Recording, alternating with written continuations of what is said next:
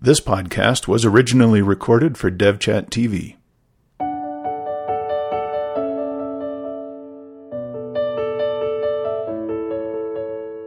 Hey, everybody, welcome to another podcast, another episode of Sustain Our Software. Here we talk about all about the topic of sustainability in regards to open source software. And we're so excited and we're very, very lucky to have with us a special guest. But first, I'll introduce the panel. Today we have with us Pia Mancini. Hi, folks. And then I am here. I'm Eric Berry with uh, CodeFund, and today our guest is Greg Bloom. Greg, how you doing? I'm doing well. Thanks for having me. So, Greg, you're the founder and chief organizing officer of the Open Referral Initiative. That's right, the instigator. The instigator.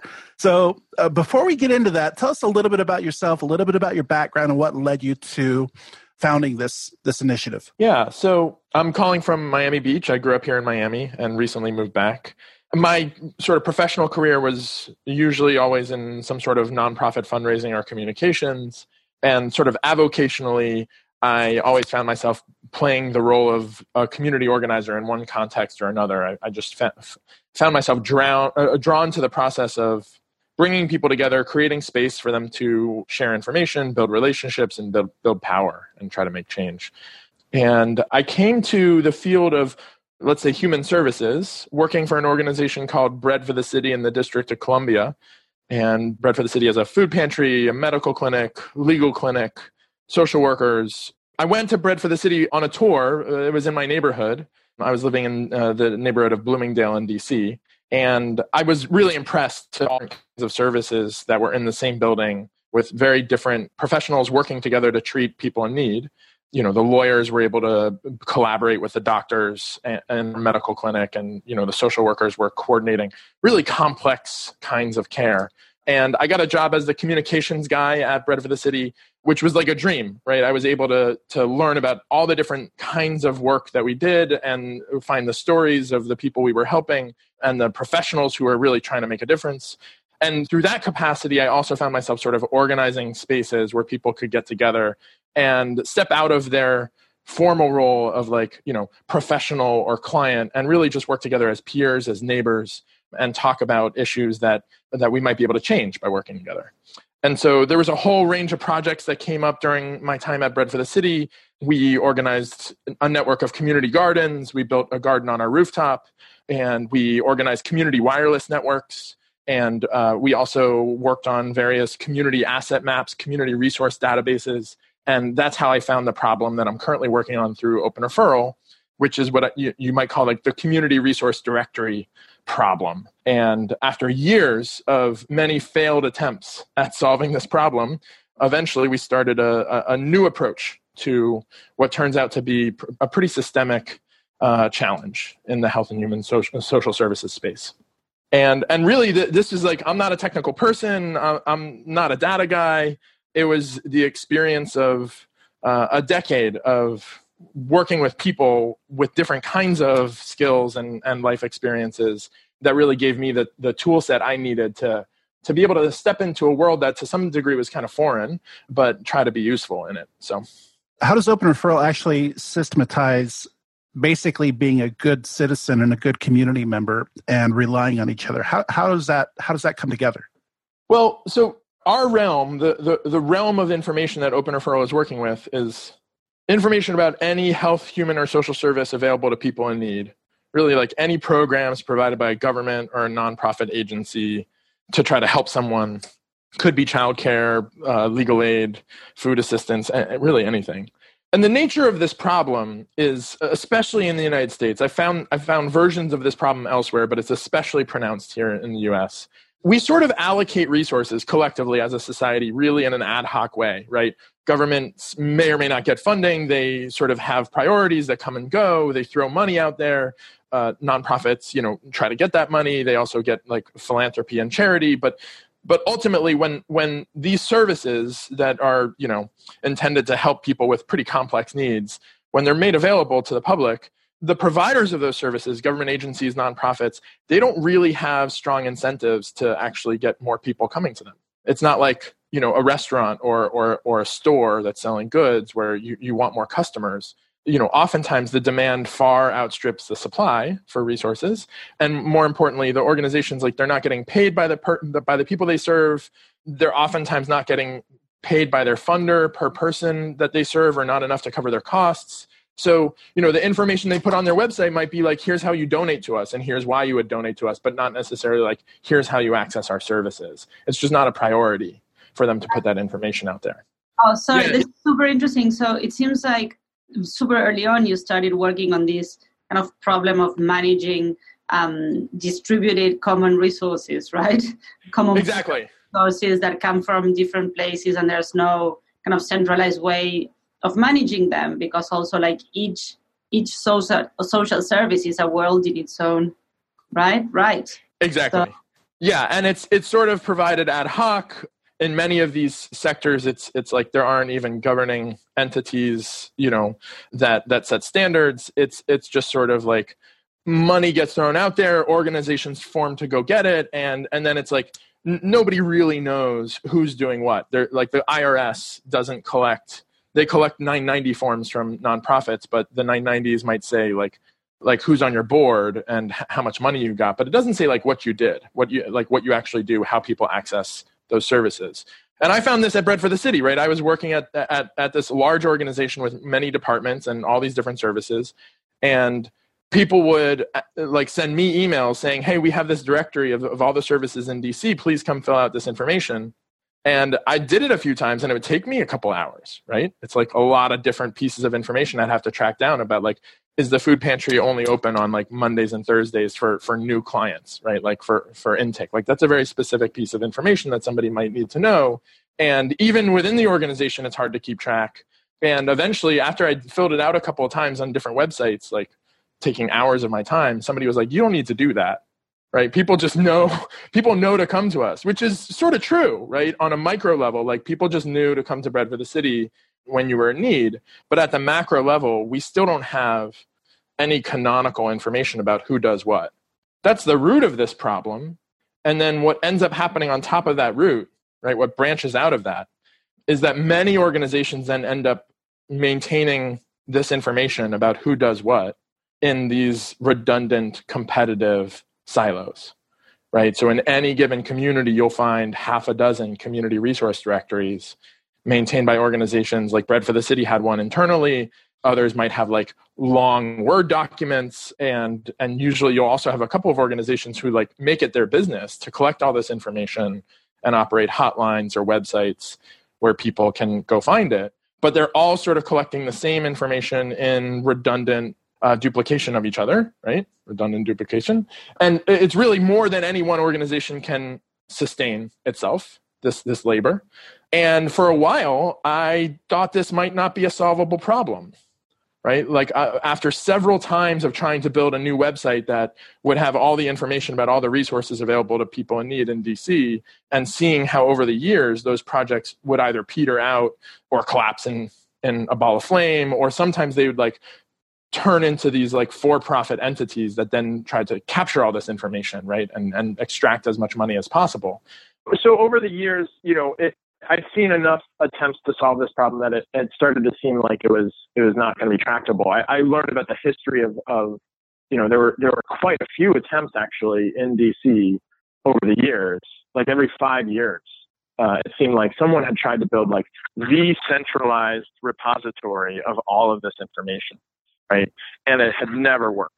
And the people who were around who still remembered it, like barely wanted to talk about it because it had always been a traumatic experience where people had tried to build like the one monolithic system that just like every organization would agree to use and it, it just like it had ended in tears like several times and i started hearing from other communities also that like you know the pattern of people seeing this problem and saying okay we need to build the one system that everyone will use that just repeats itself everywhere and and and badly but eventually i started talking with folks in the open data movement such as such as it was uh, people working in open government doing really interesting things. Like uh, Justin Grimes was one of the first people that really helped me think through open data um, and and what an API is. It took me years to really like wrap my head around it, and I still am not entirely sure if I understand. but uh, uh, eventually we started developing a vision of like, okay, in a in a perfect world, given that we know, you know, that that it seems like there's there's something that just doesn't work about like the centralized system,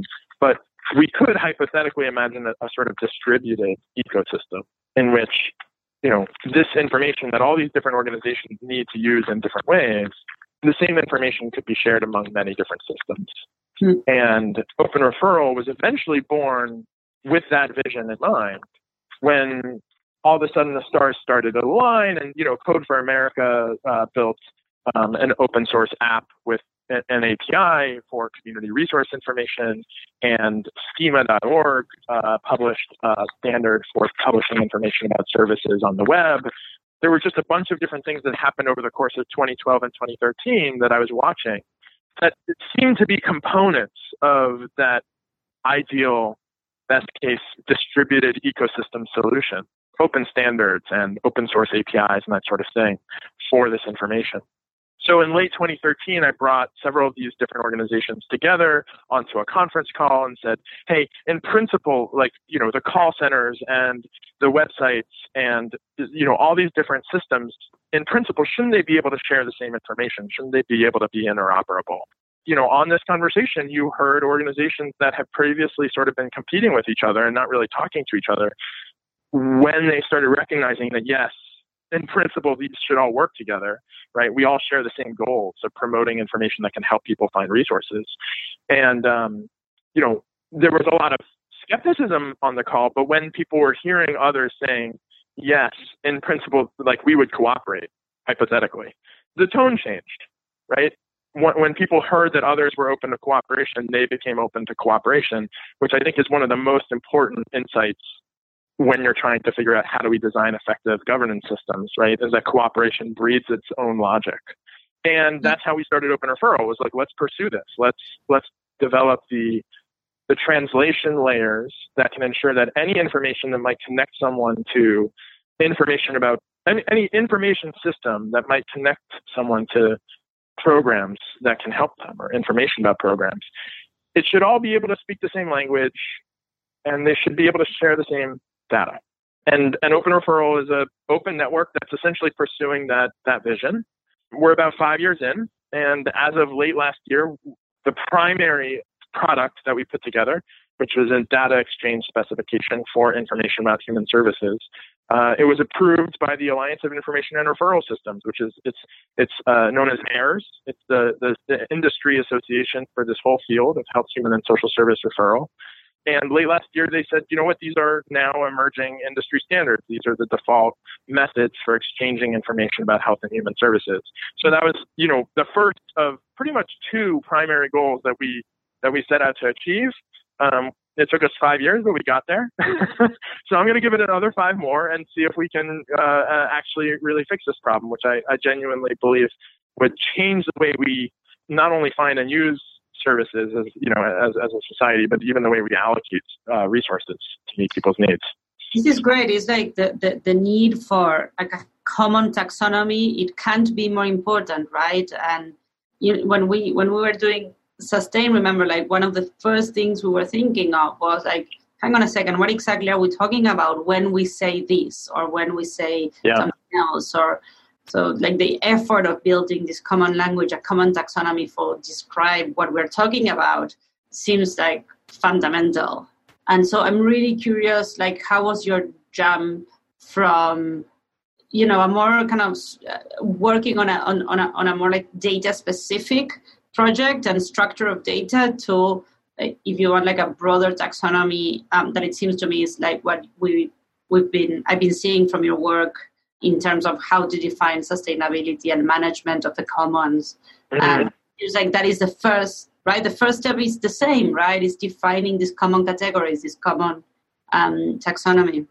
Yeah. So the work that I've been doing in Open Referral, one of the reasons that I suddenly was like, okay, you know what, this is a solvable problem, and you know, I looked around for other people who might solve it before I jumped in. Right? I did. I did not think that I was the right person to be trying to solve this problem. but eventually I just like I talked to enough people and realized like there isn't anybody else and like and also everybody's just sort of like trying to figure it out and so if I come in with a spirit of, of sort of inquiry and discovery like uh, you know that I think that's that's okay, right? I don't need to be an expert in these fields. I just need to know how to ask the right questions. But the reason I had the the chutzpah to even to even try that was I found the work of um, Elinor Ostrom, uh, who won a Nobel Prize for studying uh, the commons and for her work called Governing the Commons, and learning about this whole field of research of essentially the many different ways in which communities figure out how to share resources. It's a whole field of study into, uh, unto itself. And to your point, it was like all of a sudden I had vocabulary for how people work together to solve collective action problems, right? I had I, I had a, a whole library of patterns that these researchers have painstakingly documented across time and geography and culture, different ways in which communities figure out how to solve collective action problems. And so with that vocabulary, it was like all of a sudden what had previously seemed intractable, and collective action problems seem very intractable, especially to Americans, mm-hmm. right? It's, it's unique to our culture that we're just like, what are you going to do? There's nothing that can be done.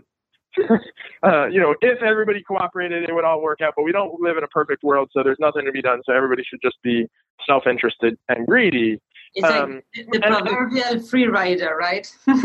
exactly. Right, and so uh, and, and it turns out like actually there's there's all kinds of ways in which people sustainably solve collective action problems and actually develop institutions that facilitate cooperation, right? That ensure cooperation in ways that still work for everybody, right? And and and once I had that language, I was able to come into this field and at least anticipate the nature of the dilemmas and imagine ways in which we could resolve those dilemmas or cope with them. And to your point about taxonomy, I think that's that's an important this is an important distinction. It's like some problems can be solved and some problems can only be coped with, right? And but that's okay, right? Like you can still cope with a problem better or or worse. you can cope with a problem very badly, or you can actually find ways that that reduce the, the the sort of wickedness of the problem, that mitigate the wickedness. And you know, to your point, Pia, about about taxonomies, and, and this is going to get a little bit into the weeds in the open referral world, but I'll, I'll give you a sense. There is a huge problem in the fields of health, human, and social services of categorization right? And that people use different words to describe the same services. You, you, can have a different vocabulary from a funder to a manager of a service to a client actually looking for a service, like they'll all use different words to describe the same service, right? And that's a huge problem. And there are existing taxonomies. They're huge, right? There's a taxonomy of, of health, human, and social services in the US that is 14,000 terms long. That's 14,000 categories of health, human, and social services. And that's like, that reflects decades of knowledge painstakingly gathered from the field that gets really precise about like what is this kind of service and who is it for? But obviously, that's not a very like usable category system for someone who just like needs a food pantry, right? it's, it's very user unfriendly to have such a controlled vocabulary. And like, there's not necessarily a solution to this problem, right? There's just ways that we, we, we're not going to necessarily get everybody to agree on the same vocabulary, but we can design systems that cope with that complexity that enable us to have different vocabularies that coexist and can be translated into and out of each other like more effectively than they currently are.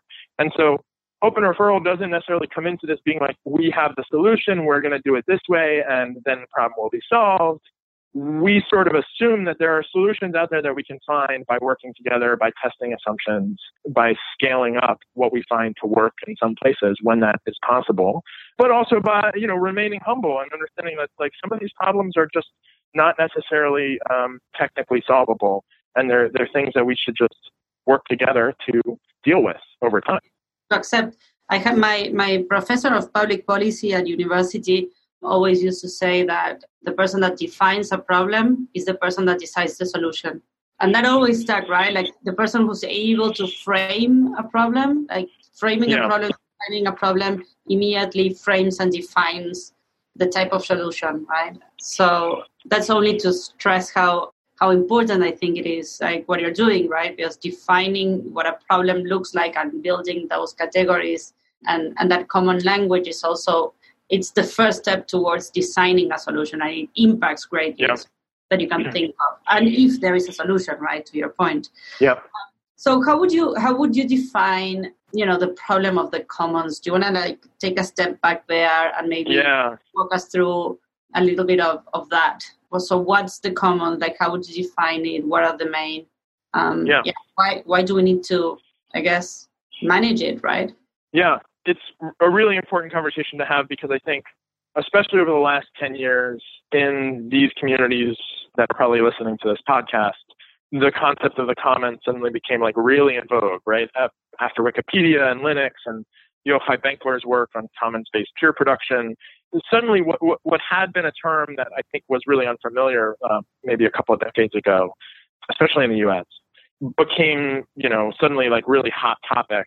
Um, and I think it's oftentimes the concept is sort of abused. It's thrown out there without without really um, care uh, for for what a commons actually is. So so so yes, let's let's sort of dig in. The simplest way of, of saying like what is the commons is is just resources that we share, right? Eh, You know, the air is a commons, and language is a commons, and uh, many you know really specific natural resource systems. Uh, like I'm right now looking out on Biscayne Bay in Miami, and it's you know many different people are sharing this bay for and doing many different things in it. And when people share things, they come up with they come up against dilemmas, right? You know there are different incentives and different interests and different perspectives on how a, a resource should be shared, and that resource might be vulnerable to overuse, to misuse, and so you know the, the commons is it's a fraught uh, site. It's a site of struggle. Um, any any given commons, Mhm. and historically, uh, the, the 20th century political regime, and you know the 20th century economics in particular, unfortunately was premised largely on a misconception of the commons. The most, I think it's in, I think it's an article in in Science, um, the journal Science. So the tragedy of the commons is, I think, the Journal of Science is like most popularly cited essay from the 60s, written by a guy named Garrett Hardin. And this is definitely something I learned about in like my freshman year public policy 101 class, right? It was like one of the first classes we learned about the tragedy of the commons, which is essentially this notion that if you have, let's say, a pasture growing grass and anybody can go onto the pasture, this guy, Garrett Hardin, wrote this essay being like, well, what will inevitably happen is everybody's going to bring as many cows as they can to the pasture to feed their cows. Their cows get fat and they get milk, right? And each person benefits. Like every farmer who brings an additional cow, like gets a real clear benefit from having another cow that can eat the grass on the pasture. But they don't pay the cost. They don't pay the cost of all the cows eating the pasture, and the pasture eventually will collapse. And Hardin's whole essay is like, this is inevitable.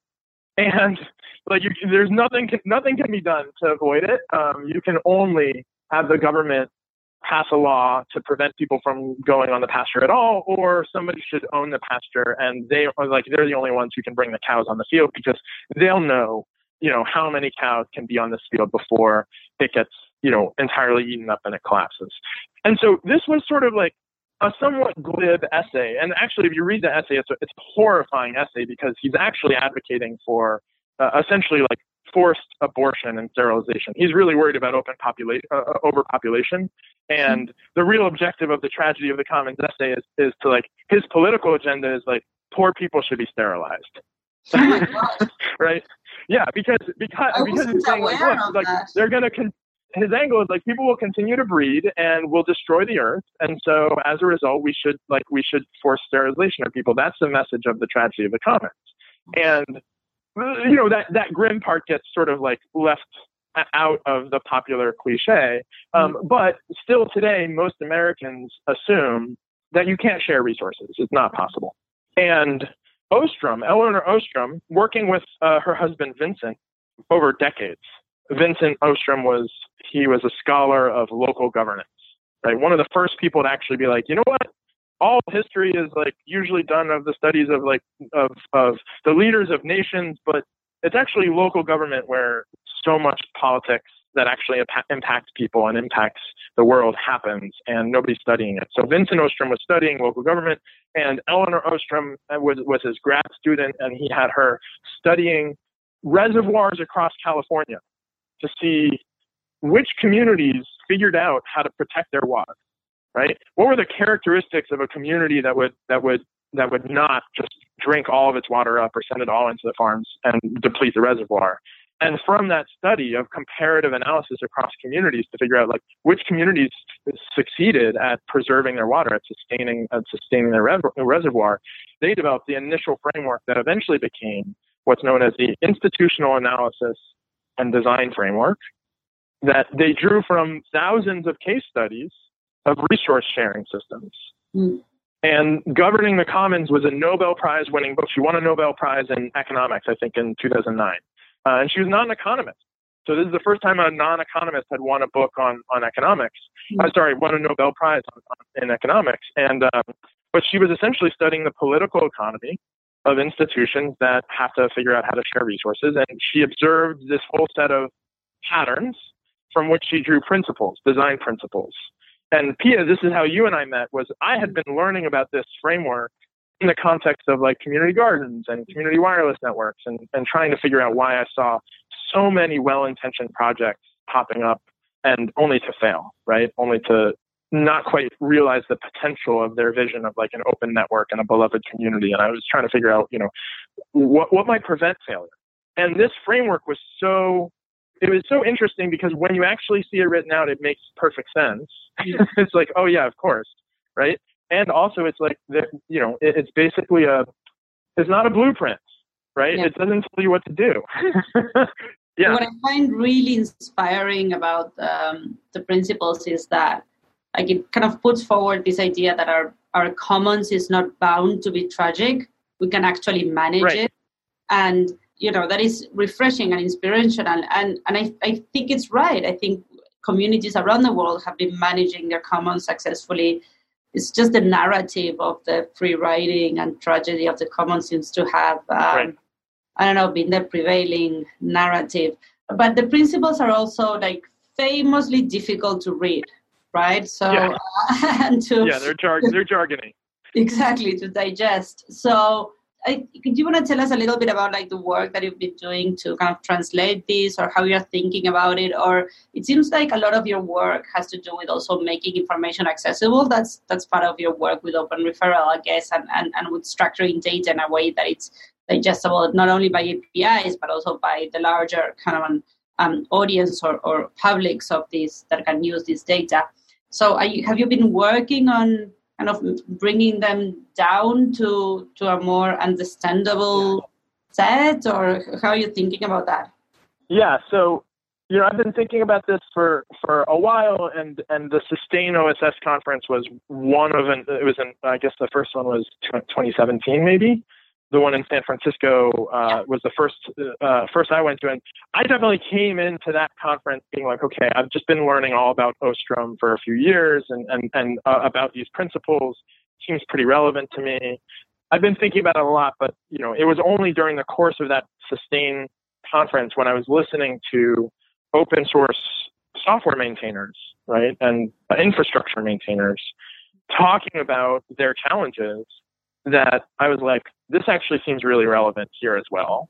And it also seems like something that folks hadn't really encountered, right? I think generally speaking, people had encountered Yochai Benkler's concepts of the wealth of networks and common based peer production, but definitely in the world of open source software, and not just there, also in the world of open source hardware, right? Like somewhat anarchist hacker spaces and, and sort of like activist spaces on the left that have some sense of like how the commons are good and open things are inherently good, I've actually observed that they struggle with a lot of dilemmas that you could expect if you're someone who really thinks that commons are inherently tragic, right? you know, th- there, there's a lot of examples of, of tragic commons in the open source world uh, mm-hmm. that I mm-hmm. think people are finally starting to grapple with. And it's interesting because what I found was in some ways, the culture of these spaces, the notion of like we should have open networks, even the the the most ideal uh, idealistic folks, right, who just really believe in openness as an ethos and free software and so on, end up grappling with dilemmas that they might not be prepared for, especially if you don't have this this framework for how you approach those dilemmas.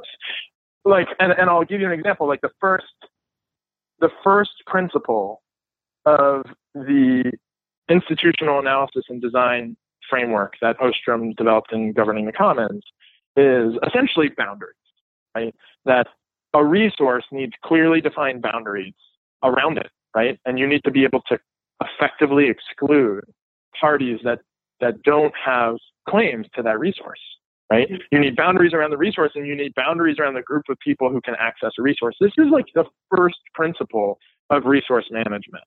Which is something super hard to do in open source because the artifact exactly. it's open and right and and exactly. and the you, you know the object of our creativity is the yep. thing that gets shared.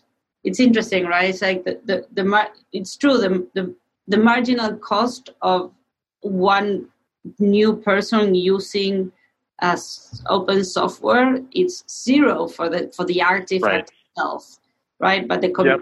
You know it has an impact on the community but it's not the community what's being shared so the community what's the right. common it's the so it's, it's yeah it's a fascinating problem sorry no yeah it, it, you're totally right i mean it's it is interesting because i think part of the reason the common suddenly became in vogue as a concept was this notion of like, oh, those problems that natural resource systems have, we don't have with digital goods, right? Because because anybody can use it and it doesn't get depleted, right? And so the technical term for that is non-rivalrous and non-exhaustive, right? Is like, you know, a, a, a pasture. Only so many cows can be on the pasture at so many at a given time, and and you know, and and if you eat too much of the grass, the grass won't come back, right? Those are those are depletable resources. And when it comes to digital goods, you don't have that problem. In fact, you, you might have the other problem of like if nobody uses it, it's not valuable, right? It's so only valuable if more people use it. How do you set boundaries yeah. in such a system? So in open referral, we set boundaries uh, around the scope and around the values and principles. And this was something that came instinctively to me as, as an organizer, at least the values and principles part and the scope I'd learned from watching communities of software developers, where we said, okay, here is the specific problem that we're going to work on, right? And we're defining away like all kinds of other related problems that we're just declaring out of scope. And here's the, the values and the principles that we bring to this, right? In, in Open Referral's case, the values are accessibility and interoperability um, reliability, and sustainability. And I got those values from talking with dozens of people over the years who do this work, talking with them about with them about like what do you want in the world, right? What do you want to see happen? What would be good? And those are the words that like kept coming up of like we need to be able to sustain this work. We need it to be reliable, obviously, and all these uh, technologies should work together. And it was through def- articulating those values that we said, okay, here's what's in this space that is open referral. And if anything comes out comes up from our work that might actually not meet one of these criteria, we now have a frame of reference to be able to say, actually, that's not that's not within our boundaries, right? That's not something that we're going to work on. It's not something we're going to even potentially allow. So open referrals, like an open network, anybody can join. But if somebody comes in and starts using our tools in ways that might might actually make it harder to interoperate, right? Or in ways that are, are potentially going to develop information systems that are not reliable. As, as like the benevolent dictator of the frame, to your point earlier, right? Like I can, I have at least the power to be able to say, this is how we are framing this problem. You know, I'm, I'm able to invoke those values and, those, and print our principles to guide the discussion about what should be done, right? And I think there are, you know, th- these are complex issues. There are probably other potential out- answers about like, well, how would you set boundaries about this particular resource or that particular resource? But r- realizing that we can actually apply these principles in how we think about stuff and how we talk about stuff in ways that mimic how you might apply these principles in terms of like setting up a fence right around a pasture right or or developing like a monitoring system to, to see like how many cows are on the pasture, right? Like they, these are different resources than physical resources, natural resources, but the ideas are actually are, are actually pretty applicable, right? The basic premise of like, well, here's how you would design a safe and sustainable community. You have to be able to apply these principles in ways that are unique to the particular resource, but it, is, it does give you a guide, right? It does give you an, an, a pattern language essentially that you can use. I was thinking while you were talking about, you, you know, have you have you seen examples or what do you think about if we are unable to put a boundary on the actual artifact on on on, on the product of our work of our creativity mm-hmm. can we put a boundary on our involvement in it or to say it in another way like if we cannot close the source code can we close mm-hmm. access to maintainers time right if you cannot right if if if we want to you know if you have an open source and you share that with the world and you give that to the world can you put those boundaries in your community right? In your own time yep. the access that others have to to you as the source of that creativity? Yeah. I mean i think i've definitely seen plenty of examples where well-intentioned communities go awry because I, I think they haven't done that conceptual framing right? That conceptual fencing of like, what is this really for? And like, I've been in a lot of these like civic hacking meetup groups, right, where you have people who are like trying to like code for their for their city, right? And I've seen projects come out of those groups, for example, that are like quite obviously what I would call like gentrification intensifier projects, right?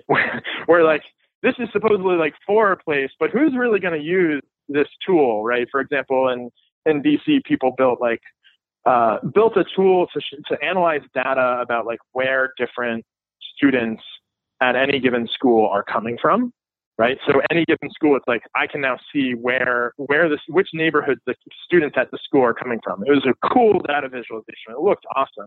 And then they built a tool to be like, okay, now I, I like the tool visualized zoning proposal changes and allowed you as as a user to like submit your feedback about where you want your school to be zoned, right? Mm-hmm. And these tools used together were incredibly powerful for anybody who knew how to use them to be able to to essentially give feedback about how you want your neighborhood and, and the surrounding neighborhoods and the schools to be zoned. And the folks who built them were really excited that like thousands of people used them. Like if if like tens of thousands, like and it's like, oh wow, this is like this is having a real impact. People are using it. If people are using it, that must be good. But nobody had done that conceptual framework to think through like who's really going to be using it? Is it anybody? Is this just open for anybody to use, or is it like, like and if so, like who's practically using it? The ones who are practically using those tools were the friends and professional networks of these civic hackers, quote unquote, who were almost entirely folks who did not come from the city, who were fueling gentrification of the city, right? And a city that's like experiencing this serious racial antagonism, understandably, from communities that are actively being pushed out of, you know, nice neighborhoods, of good school districts. And this like this tool that's supposedly civic was quite clearly accelerating that process of gentrification, right? Of increasing power among those who already had power and removing choice and agency from those who, who did not have power, who didn't know to even look for like these slick new apps that could give them voice in the school districting process.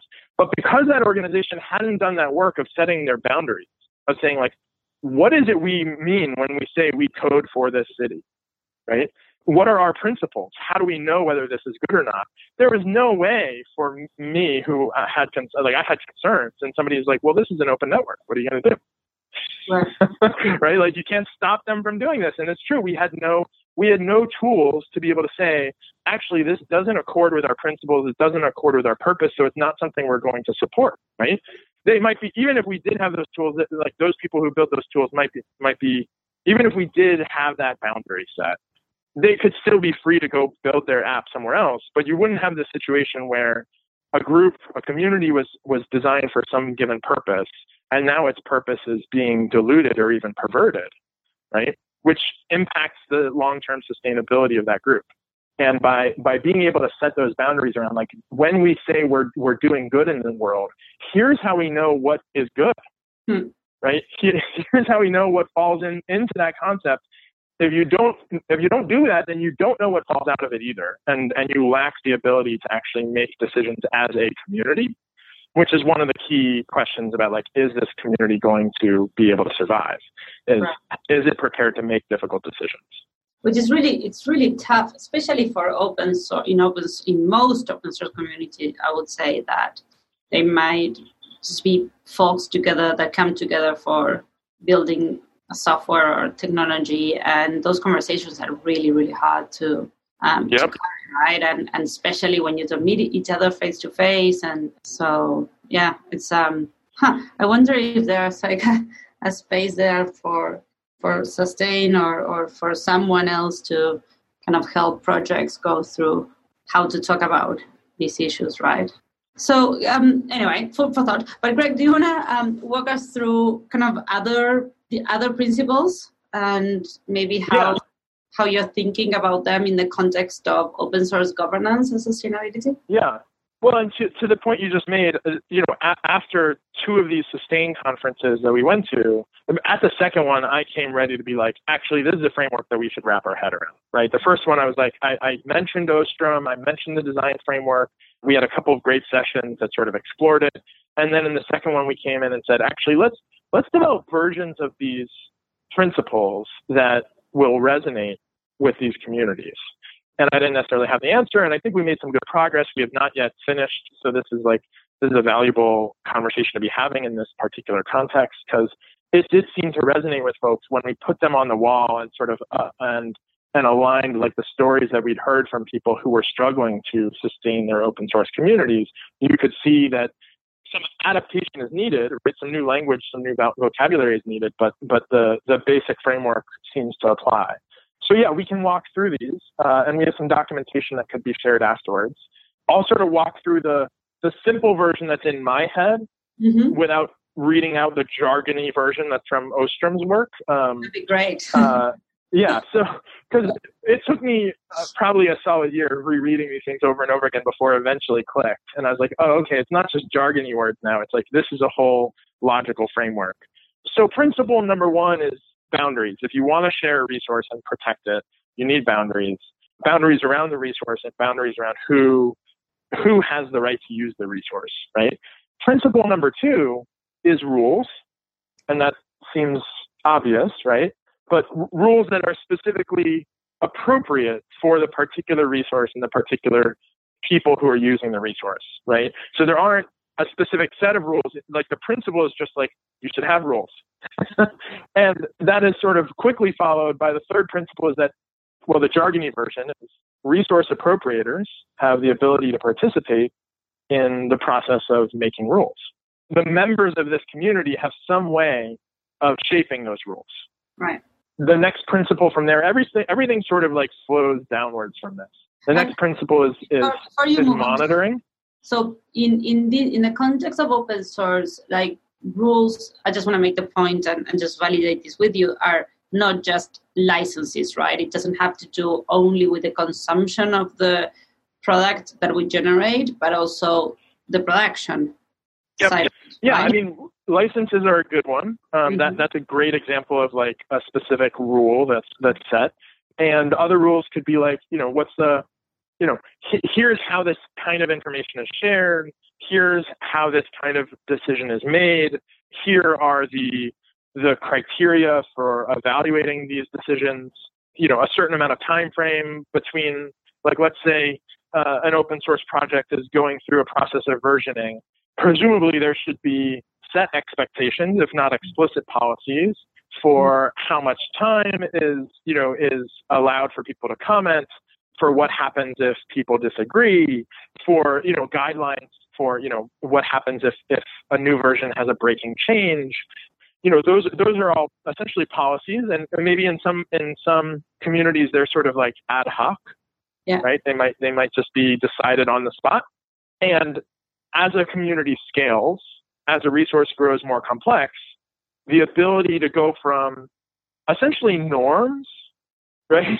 Before you have rules, you presumably have norms that are like, this is just how we do things. And we're able to, you know, we have trusting relationship and expectations. But like you start developing rules when the scale of your set of social relationships and the, and the scale of the resource is too great to really just be managed through norms alone. Right. Yeah. And and this, this framework says it's not just that you should have rules, but those rules should be a living set of agreements over, that, that can change over time.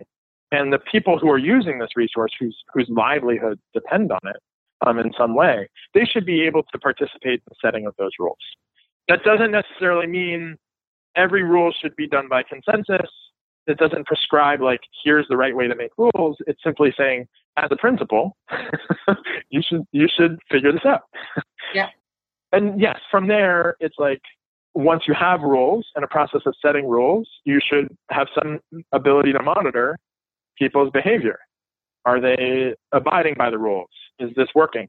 You should be able to share that information back with the members of this of this institution, of this arrangement, right? They should be able to get the fruits of that monitoring so that they know what's going on. You should have sanctions, right? If rules are broken, you should have some means of recourse. And you should also have conflict resolution, right? You need to be able to like potentially push someone out, but that person needs to be able to like say, "Hey, here's my case," right? Like there there should be some some means in any given community at any meaningful scale resolving conflict. And those means also should be affordable to the people who participate in them, right? It's, it's of no use to have a conflict, conflict resolution mechanism that is too costly or too time intensive for people to go through, that sort of defeats the purpose potentially. And then the, the last two principles are, are sort of meta. In Ostrom's context, you know, when she's writing about natural resource systems, she observes that like one of the important things about a community's ability to share its resource, right? Let's say it's a river or a coastal area or a forest, is like the government needs to grant them permission to do that management itself, right? The government needs to recognize their autonomy to be able to do this work of governing themselves. And that principle, we were sort of open in terms of like, how does this apply to mm. open source communities, right? Like, it's not necessarily clear to me that this is really like that this principle in an open source community is a question of like does the government allow us to develop open source software, right? That's a little bit, you know, hmm. it's a digital resource. People, you know, we have freedom of speech.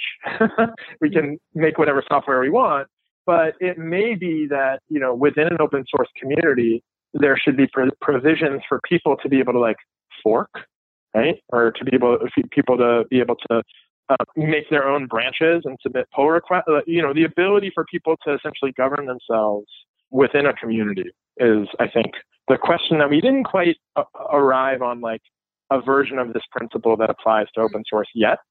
And likewise, the very last principle is is subsidiarity or nestedness.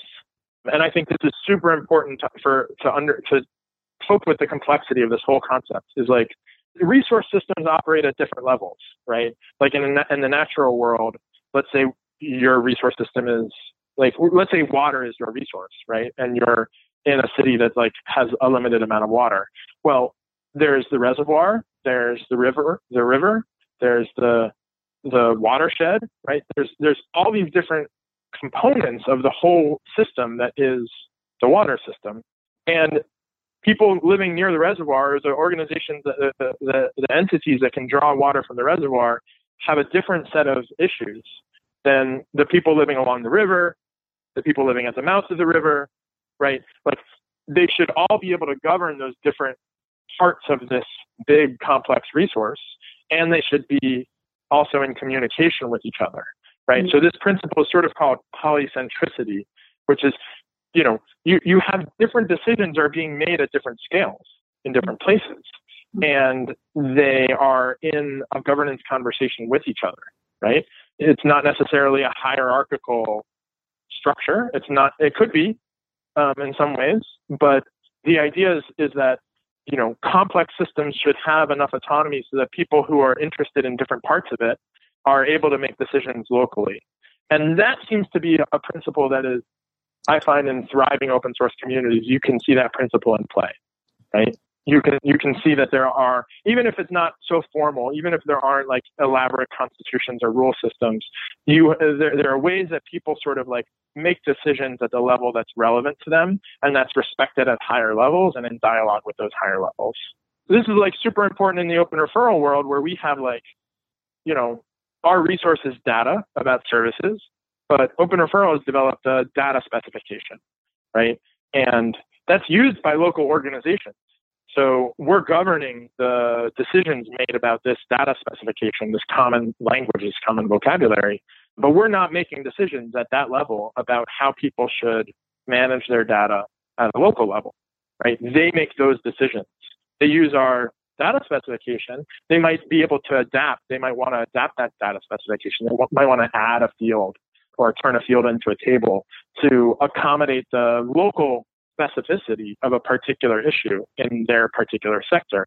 They're free to make that decision, right? Because they they can more effectively make that decision in a way that works for them than we can anticipate all the potential idiosyncratic local issues, right?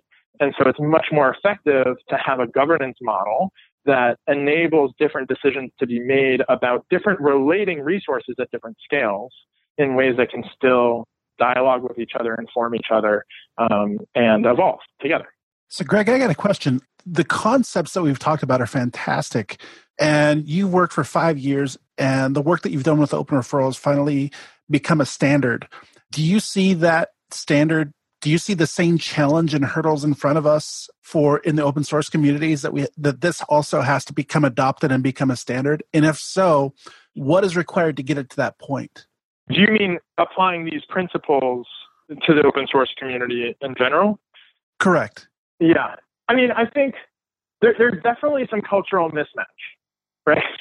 What I have found, um, uh, especially before I found the people who came to the sustain community, what I found in the open source software world was, you know, everybody was super familiar with the essay of like the cathedral versus the bazaar and people took that bazaar part really seriously.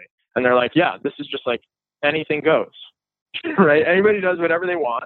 It's, you know, we live in a meritocracy. If people make good code, then others will use that code. And, you know, if somebody doesn't like the way that the person who originally made the code is behaving, they can fork the code and just go do whatever they want, right? And this is, this is the, the sort of, that sort of open ethos. And I admire some aspects of that, and I admire the sort of anarchist bent to that. I'm drawn to it. And I also think it doesn't really make for healthy institutions, right? And I, and I think I think the the sustained conversations emerged from perhaps an overdue recognition of the fact that that ethos of just anybody should do whatever they want and the good stuff will rise to the top and it'll be you know it'll be this great sort of marketplace of ideas and code that's t- totally open it doesn't end up uh, preparing these networks for the dilemmas that come from success. um, and, you know, I think a lot of people came in to sustain ready to think about monetization of open source this or open source that. Like, how do we monetize it? And a bunch of other folks were there being like, well, you know, we figured that out and then we had our real problems, right? Once we started monetizing this, then we had to figure out what to do with it and how to, how to make those decisions. And, and so it, it seemed finally like, like there was this uh, awareness that it's not enough to just leave it at this notion that we have open networks and here comes everybody and it'll all work itself out. Like we are going to have to prepare ourselves to make decisions. And that doesn't necessarily mean, you know, there should be coding done by committee, right? I don't necessarily have a, a, a prescription. And this reflects Ostrom's own approach, right? Elinor Ostrom, it drives me nuts, but like she refuses to make prescriptions for what should be done. She merely sort of describes like these are patterns of success and failure, but it's it's not a blueprint for how to how to do this in your in your community. And I think that's very true here. We don't necessarily have answers for um, specifically how should any given open source community run. But I do think a broader awareness of these principles and and a, a practice of applying them, right? A practice of saying like, if you're starting a community, what are the questions that you should answer? Or if your community is going through growing pains, what are the questions that you should ask, right? In order to find better answers than just hoping everything's going to work out, right? And hoping everybody will do their best. By asking the right questions, you might actually lead yourself to appropriate answers for your given community at that given point in time. Of course, the maddening part of this process is as time goes on, you might need to ask new questions and find new answers, right? Like this is uh, these are these are dilemmas with which we can at best cope. But yes, I, have been working with some of the um, folks that I met at Sustain, including Benjamin Nickolls and, and a few others, uh, to, to take our notes from those conferences and, and try to pull out a common set of principles, or at least questions, that potentially characterize the search for good governance and good institutional design for open source communities. This is an, a new project, or at least let's no, this is not a new conversation, but we are talking about potentially like bringing these principles onto a uh, into a forum and, and sort of revising them, and then collecting examples of, gov- of governance models that that reflect them. And uh, it's work I'm certainly interested in, even though I I really can't claim to be an expert in. It's just like I found the process of asking these questions to be pretty rewarding, and if I can find others who who want to who want to pursue that path as well, um, I would I would be glad for the company on these journeys. Greg, where should people go to find you? Like if people want to contribute to this, to the framework, do you have anything online? How are you going about that process? So I'm at Greggish, G R E G G I S H, uh, on on Twitter and and also on GitHub. We've been having to some extent these these conversations in the Sustain OSS forum. So I, I would point folks there you know, I think there's a governance group, and, and I shared the notes from the last conversation, and that's a, that's a live document, and folks have been commenting on it. So, so yeah, you can look there for our conversations about about these governance principles, and I'm interested to see where this goes. And a few folks have said, you know, they they they want to see this um, turn into a more active discussion, maybe something we bring out of that that forum and onto a site. And Pia, I was hoping to ask you, you know, is is, is there going to be another sustain uh, OSS workshop on the on the horizon? million dollar question. We want to do another one. I think we're a bit late for this year, but we had a proposal. We have a proposal that we're going to put out to the community in the coming days about the coming sustains. And also, we've been talking to Gunnar about governance in the context of the rising corporate funding to open source mm. and the kind of renewed or extra or you know um, challenges on steroids that it's bringing and so like having maybe a virtual hangout conversation about it so stay tuned yeah. and also while you were talking i was thinking so one of the challenges we had on open collective at the beginning was that members of communities were unsure what they could expense to their communities and so one of the things that we opened on the platform that i think was kind of quite helpful was a um, expense policy, right? And so each collective has their own expense policy, and they say, okay, this, it's, it's okay to expense these things to the community. It's not okay to do this, or these are the steps. And so I was remembering about, like, I was thinking about it in the context of your, what you were mentioning about rules. I'm thinking mm, maybe there's something that we can actually bake in Open Collective that it's common to all open source projects. So in the same way that every yep. project has a README on GitHub, maybe all projects can have kind of a you know a bigger version of the expense policy or something. You know, these are the rules of our community, and even if it's just yep. a space to have it, I think it might force a lot of people. It's going to be like a forcing function for folks to think about those rules, right? Because we're just saying okay, you don't have to use it if you don't want, but this is the space for your rule, yep. right? So at least putting that forward baked into the the software itself might be helpful. Yeah, absolutely. Yeah, and I, I don't think that I suspect that there are not a standard set of rules, right? Yeah. Um, that is not what I found in this literature. You know that that where it's like yeah. here's how to do it, right? But there could be a standard set of questions. Yeah, exactly. Right? That folks yeah, a standard set of questions that folks who are like starting an open collective account or you know or page for their community, mm-hmm. you know, those are prompts that might get them thinking. Um, yeah. And if you give the right set of prompts and, and then maybe some examples, that, that, that might be the best hope we have to nudge folks in the direction of thinking through some of these some of these governance issues. I love so, that idea. Let's do it let's let's come together yeah.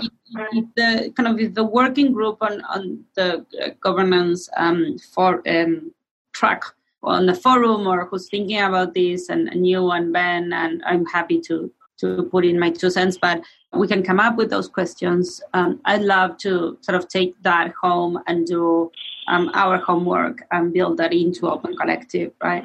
Um, Because I, I, I absolutely believe in in this idea of having standards, and sometimes it's just about that prodding, right? It's like, hey, these these are the questions, or this is the space where you can post, and and I saw it happening with the expense policy. So yeah. Anyway, yeah, let's do it. Absolutely. Well, first of all, you mentioned you mentioned Gunnar, uh, and he did a great job facilitating these events, and I just want to give him a shout out and Aspiration, uh, his organization, a shout out. They, I would not have made it this far without their help, and uh, they were absolutely essential. They, Aspiration is actually our fiscal sponsor for Open oh. Referral.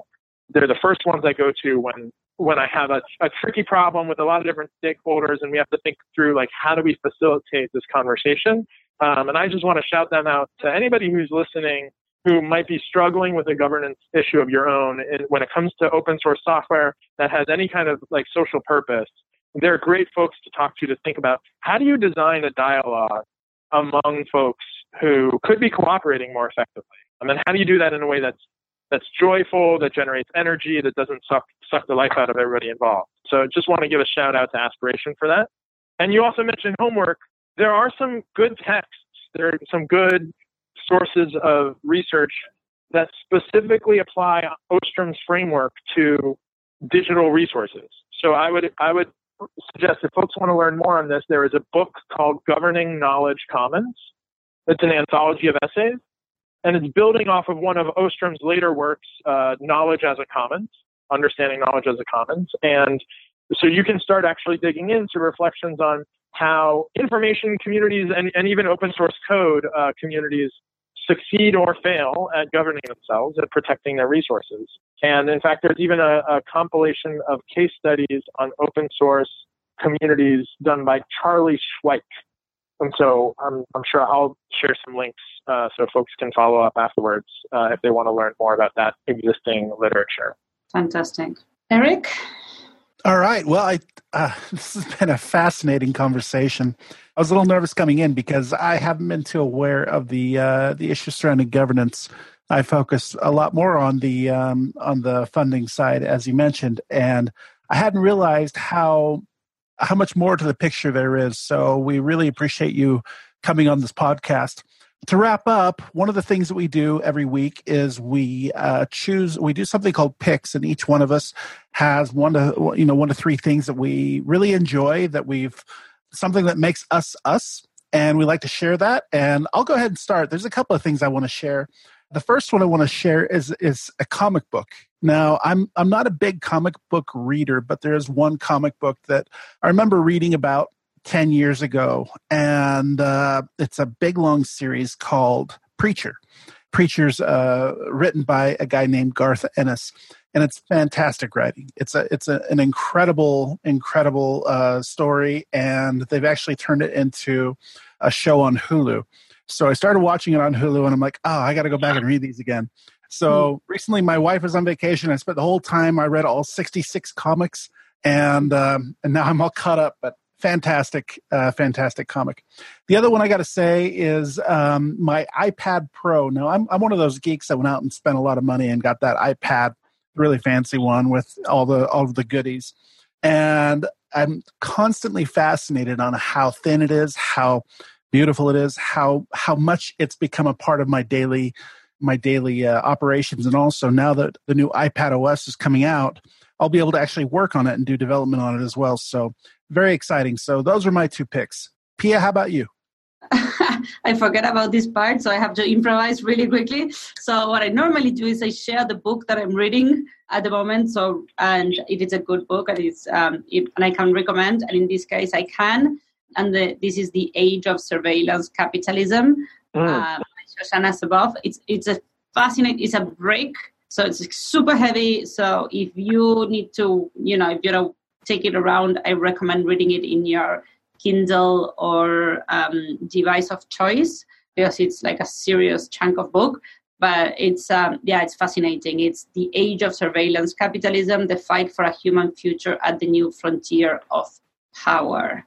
So recommend that. And the other thing that I read recently, and I'll have to find the name, is The Value of Everything. The author is Mariana Mazzucato, The Value of Everything, Making and Taking in the Global Economy. It's a story about how we think about value, how different things became how part of how we create value. Like for example the financial system. The financial system wasn't inside the boundaries of what was actual value of the economy. It became at one point and the impact of that so it's a fascinating read and it has um, some interesting insights about for kind of the whole open source economics space. Cool. So i guess that those are both great recommendations. I've written it down. Do love preacher so I'll stay on topic w- with the stuff I've been talking to uh, talking about. I think the Responsible Data Forum, I think, is one of the best efforts out there to develop a sort of culture of essentially dialogue about data ethics and practices for data ethics and especially civic institutions. And I just see some of the clearest and most urgent thinking in the field coming out from the Responsible Data Forum. So I want to shout that up, them out.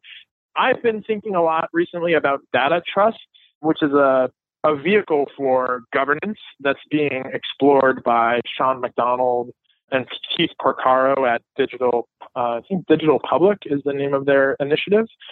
And uh, the, the third version branches from that. So data trusts as, as a vehicle has not, have now been, uh, it's been taken up at, at, at the site of Toronto's new project that Sidewalk Labs has been proposing.